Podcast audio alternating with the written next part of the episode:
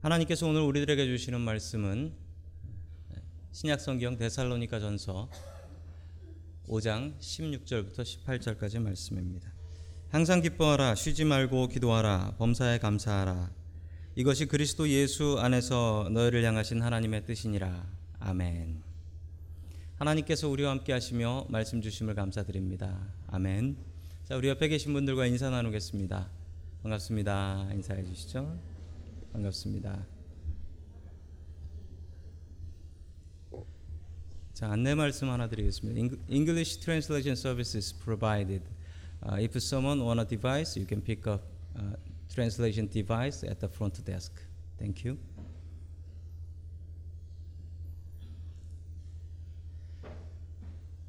자, 오늘 감사의 힘이라는 제목을 가지고 하나님의 말씀을 증거하겠습니다. 크리스찬들은 무엇이 다른 사람들이냐? 아, 크리스찬들은 항상 감사할 수 있는 게 다른 사람인 것 같습니다. 감사가 달라요. 어떤 어려운 상황 속에서도 에, 감사 제목을 찾을 수 있는 사람들이 에, 크리스찬들이라는 사실입니다. 여러분은 하루에 얼마나 많은 시간 감사하면서 살아가고 계십니까? 아무리 어렵고 힘든 상황이 있어도 마음속으로 감사한 제목 세 개만 찾을 수 있으면 그 사람은 그 분노를 이길 수 있다라고 합니다. 어떤 분은 이렇게 얘기하세요. 이 감사라는 것이 내 마음의 리셋 버튼이라고 해요. 내 마음이 분노로 가득 차서 참을 수 없을 때 감사거리를 찾으면 그 감사거리가 내 마음을 캄다운 시켜준다. 진정시켜준다라는 사실입니다. 오늘 크리스찬이 해야 될 감사를 두 가지로 나눠서 하나님의 말씀을 증거하려고 합니다. 아, 첫 번째 우리가 해야 될 감사는 감사거리를 찾는 감사입니다. 우리는 감사거리를 찾아야 합니다. 감사에는 크게 두 종류가 있는 것 같습니다. 첫 번째 감사는 조건적인 감사입니다. 영어로는 conditional thanksgiving이라고 하고요. 두 번째는 무조건적 unconditional thanksgiving입니다. 여러분 조건적인 감사는 어떤 감사냐면 감사할 거리가 있으면 감사하는 거예요. 감사할 거리를 찾으면 감사하는 거죠. 그런데 여러분 우리가 이 조건적인 감사도 참 어렵습니다. 왜냐하면 우리한테 감사거리가 있어도 그걸 감사하지 못하는 경우가 너무 많이 있기 때문에 그렇습니다. 여러분 먼저 우리가 해야 될 것은 저 조건적인 감사, 감사거리를 찾아서 감사하는 것입니다. 에릭 호퍼라는 분이 그 라이터가 작가이신데 그분이 이런 말씀을 하셨어요. 세상에서 가장 어려운 산수가 있다면 그것은 우리에게 주어진 축복을 헤아리는 것이다. 참 맞는 이야기인 것 같습니다. 세상에서 가장 어려운 산수가 있다면 바로 우리에게 주어진 축복을 헤아린다. 왜냐하면 이걸 세는 게 어려운 게 아니라 세려고 하지 않으니까 그런 거예요. 맞지요? 감사거리가 없어서 감사 안 하는 게 아니라 우리가 감사거리를 감사거리로 생각하지 않는 거예요. 이건 감사한 게 아니라 당연한 거다. 여러분 감사의 반대말이 있습니다. 감사의 반대말은 무엇일까요? 감사의 반대말은 불평이 아닙니다. 감사의 반대말은 당연입니다. 감사의 반대말은 당연이에요. 당연하면 감사할 수가 없어요. 당연하면 감사하지 않습니다. 여러분 아침에 해 뜨는 거 보고 감사하십니까? 왜 감사 못 하냐고요? 당연하니까. 오늘 아침에 해가 안 떴어요. 구름이 꼈단 말이죠. 그러면은 야, 해가 떴으면 참 좋았을 텐데. 여러분 당연하면 감사 못 해요. 그냥 당연한 거지. 집에 저녁에 들어가면 아내가 혹은 엄마가 밥을 차려 주십니다. 물론 집에 따라서는 아빠가 밥을 차려 주는 집도 있긴 하겠죠. 감사하신가요? 혹은 당연하신가요? 여러분 감사하면 고마워할 수 있지만 당연하면 오늘 이 반찬이 뭐야? 라고 불평하게 됩니다. 여러분 감사와 당연은 여러분들의 초이스 선택입니다. 여러분들이 선택하실 수 있어요. 그런데 당연한 것으로 생각하면 불평이 계속해서 나오게 됩니다. 얼마 전에 저희 집사람이 한국에 2주 동안 다녀왔습니다. 한국 동, 한국에 2주 동안 다녀와서 어쩔 수 없이 제가 아침에 도시락 싸고 그리고 저녁 때 밥을 했습니다. 아, 그런데 큰 문제가 있다라는 사실을 알았습니다. 저희 큰 아들은 어, 미국식으로 밥을 먹고 저희 작은 아들은 한국 밥을 좋아한다라는 사실을 알게 되었습니다. 제가 어떻게 두 개를 다 차려요? 그걸 보면서 야 아내가 참 많이 수고를 하고 있구나라는 것을 다시 한번 깨달을 수 있었습니다. 여러분 지금 우리 유스 그룹 친구들이 같이 앉아 있는데요. 여러분 태어나 보니까 부모님이 계셨죠? 그리고 동생이 있고 혹은 형이나 언니가 있을 것입니다. 여러분 그게 당연한가요? 여러분 그게 당연하지 않은 사람들이 얼마나 세상에 많은지 모릅니다. 어떤 아이의 이야기입니다. 1968년에 한국에서 태어난 어떤 소년의 이야기입니다. 왜 그랬는지 알 수는 없지만 부모님이 이 아이를 버렸어요. 그래서 이 아이는 고아원에서 자라게 됩니다. 그러다가 7살이 되어서 7살 때 프랑스로 입양이 되어서 가게 되지요. 그 입양한 사람 그 아버지가 직업이 좋았습니다. 변호사였어요. 로이어였던 거죠. 이 아버지가 아주 생각이 바른 사람이어서 이 아버지가 그 입양된 아들한테 이렇게 얘기했습니다. 너는 한국에서 온 사람이다. 그러니까 너는 한국말을 배워야 한다. 라고 알려 주었습니다. 왜냐하면 일곱 살에 갔으니까 한국말을 할 줄 안단 말이죠. 그런데 이 아이는 저는 절대로 한국말을 배우지 않을 거예요. 아니, 저는 한국말을 다 잊어버릴 겁니다. 이 아이가 한국말을 절대 하지 않고 한국말을 다 잊어버립니다. 왜 그랬는지 이후에 이야기를 들어보니까 마음이 아파요. 이 아이가 왜 그랬냐면 자기 아버지가 한국말 잘하고 한국말 다 배우면 자기 한국으로 쫓아버리는 줄 알았대요. 그래가지고 일부러 한국말 안 하고 한국말 다 잊어버렸던 거랍니다. 여러분 이분이 바로 그 프랑스의 장 뱅상 프랑세라는 분이신데 이분이 프랑스 지금 현재 개혁 장관으로 계신 분이십니다.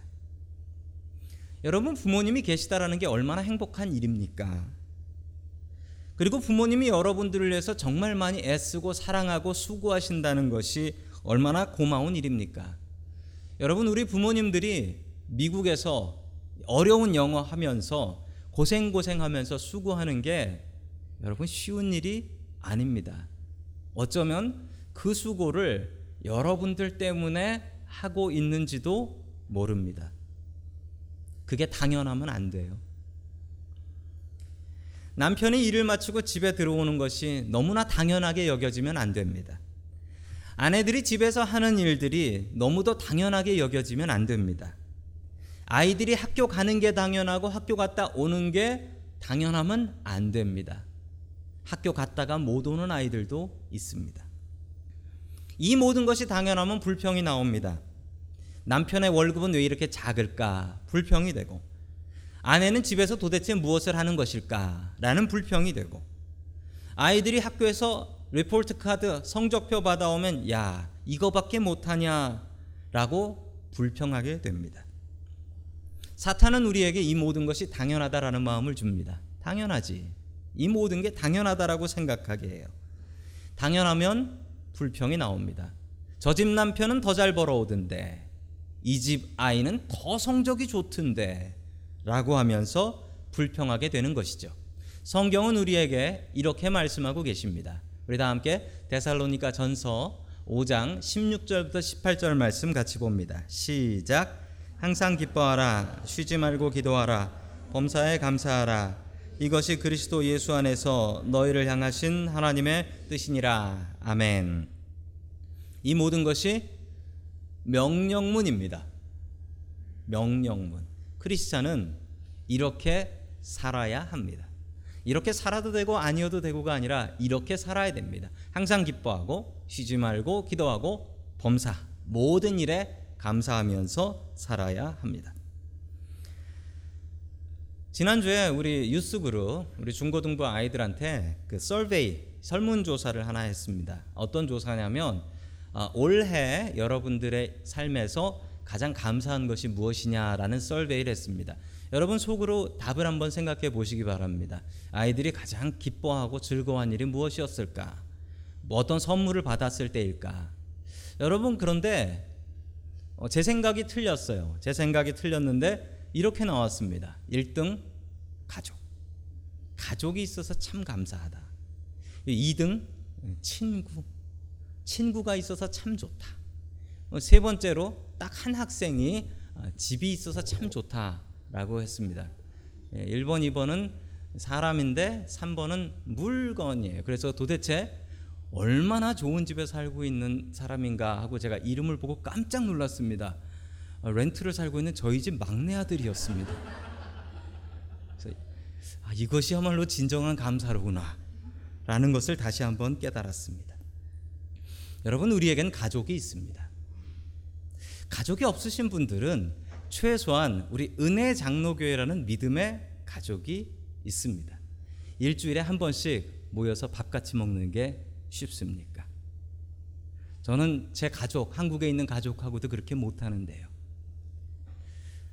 여러분, 우리 옆에 계신 분들 때문에 참 행복한 겁니다. 우리 옆에 계신 분들과 이렇게 한번 인사하겠습니다. 아, 당신 때문에 감사합니다. Let's thank the people next to you. I'm happy because of you. 여러분 감사의 제목을 찾으셔서 그 조건들을 가지고 하나님 앞에 감사할 수 있는 저와 여러분들 될 수 있기를 주님의 이름으로 간절히 축원합니다. 아멘. 자, 두 번째 마지막으로 우리가 해야 될 감사는 절대적인 감사입니다. 하나님께 unconditional thanksgiving을 드려야 됩니다. 그런데 이게 참 말같이 쉽진 않습니다. 왜냐하면 여러분 사람은 기쁜 일이 있으면 기쁘고 슬픈 일이 있으면 슬퍼, 슬퍼요. 그런데 어떻게 기쁜 일 때 감사하는 것도 참 어렵지만 슬픈 일 때도 감사할 수가 있겠습니까?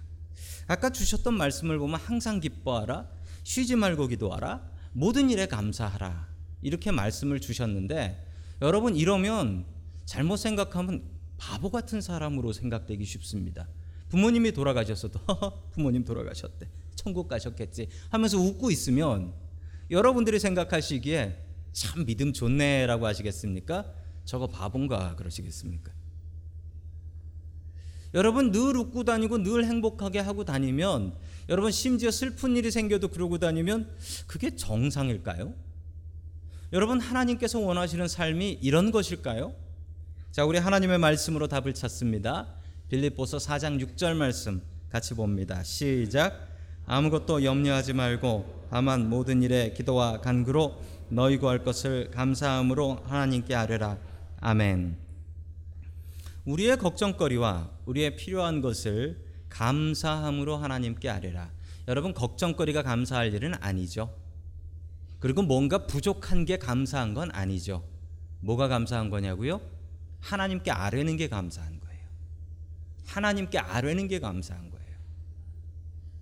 부족하고 어려운 일 생겨도 나는 의지할 하나님 있다. 이게 감사한 거예요. 괴로운 일과 슬픈 일과 고통이 감사하면 그건 비정상이에요.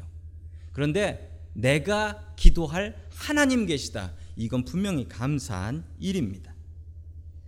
하나님 계시니까 감사해요. 하나님 때문에 감사해요. 우리의 기도를 들으시는 하나님 계시니까 감사해요. 여러분, 하나님이 우리의 희망이 되십니다. 우리 옆에 계신 분들과 이렇게 말씀하시죠. 하나님의 우리의 희망이십니다. God is our hope. God is our hope. 어릴 적에 저희 집은 참 가난했습니다. 그래도 짜장면은 잘 먹었습니다. 중국집 했기 때문에. 저희 집이 너무 가난해서 제가 할 수 있는 게 별로 없었습니다. 심지어 돈이 없어가지고 저는 학교 다닐 때 책을 뭐 교과서 textbook은 학교에서 주지만 그 참고서라고 하는 reference book은 학교에서 주지 않잖아요. 그걸 제대로 사본 적이 없었고 그걸 새 책으로 사본 적은 한 번도 없었습니다. 늘 used book 중고 책으로 사서 봤죠.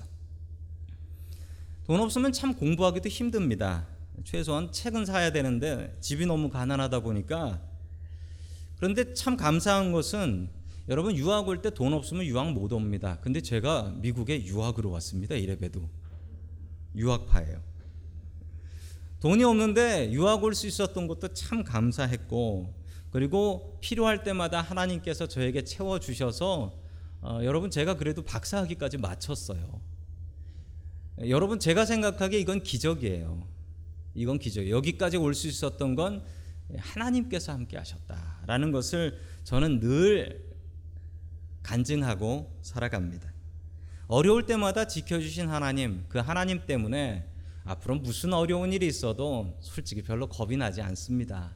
왜냐하면 아, 지금까지 이렇게 지켜주셨는데 앞으로는 안 해주실까 이 마음이 생겨서 어떤 일이 생겨도 솔직히 별로 두렵지는 않습니다.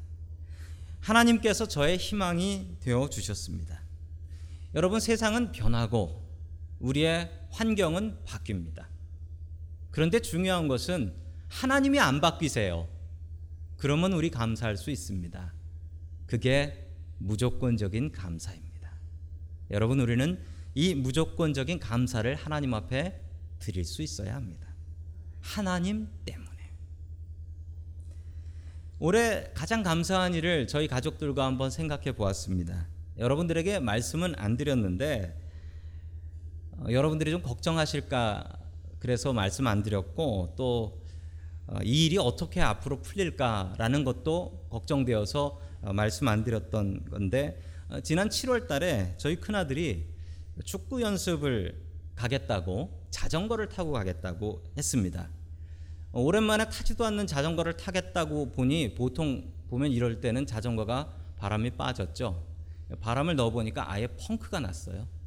튜브를 교체해야 되는데 아들이 그냥 걸어가겠다고 하는데 야 그래도 고쳐서 타고 가라 라고 해서 제가 튜브를 갈아줬습니다. 튜브를 갈아주고 아들이 자전거를 타고 축구 연습하러 축구장으로 갔는데 잠시 뒤에 모르는 번호의 미국 사람이 저에게 전화를 했습니다. 큰 아들 축구 코치인데 아들이 차에 치였다. 그러니까 빨리 차 사고 난 대로 와달라라는 이야기였습니다. 저희 큰 아들이 자전거를 타고 크로스웍을 건너고 있었습니다. 그런데 여러분 자전거를 타고 크로스웍을 타고 건너면 안 되죠. 밀고 건너야 되는데 제 아들이 타고 건너고 있었나 봐요. 그러다가 어떤 분의 차에 치였습니다. 그런데 자전거가 핸들이 확 휘고 바퀴도 돌아가 버리고 말이 아니게 저렇게 됐어요. 그리고 차는 차도 저렇게 많이 상했어요. 그런데 제 아들이 시킨 대로 하지 않고 헬멧도 안 쓰고 나가가지고 저렇게 타고 가다 옆에 부딪혀서 퉁 튀겨 날아간 거예요. 그런데 참 말도 안 되는 게 너무 걱정하며 가봤는데 옆에 멀쩡히 서 있더라고요. 그리고 사고 난 것보다 헬멧 안 쓴 것 때문에 혼날까봐 겁을 내고 있더라고요.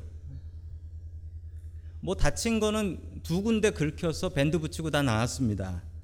경찰서 소방차 다 왔는데 차 망가진 거 보고 자전거 망가진 거 보고 그리고 사람 많이 다쳤겠거니 하는데 옆에 멀쩡히 서 있으니까 어, 다들 you are lucky라고 했는데 럭키는 어, 아닙니다. 하나님께서 지켜주신 거죠.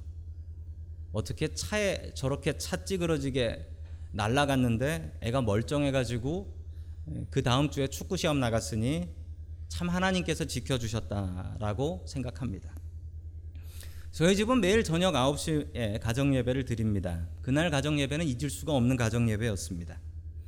저희 막내부터 저까지 이제 순서대로 나이 순서대로 기도를 하면서 올라옵니다. 근데 막내 아들이 이렇게 기도했어요.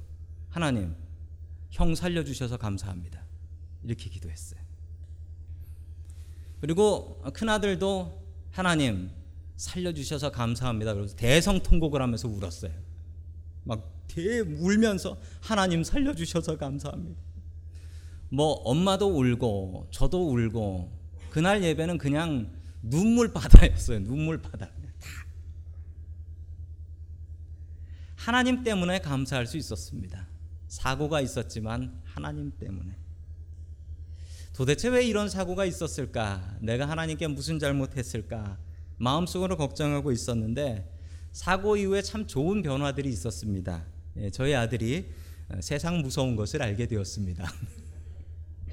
하나님 더 많이 의지하려고 하고 더 공부도 열심히 하려고 하고 한마디로 사람 바뀌고 철이 들었습니다. 예, 철든 게 저 정도냐고 물어보신다면 할 말은 없습니다.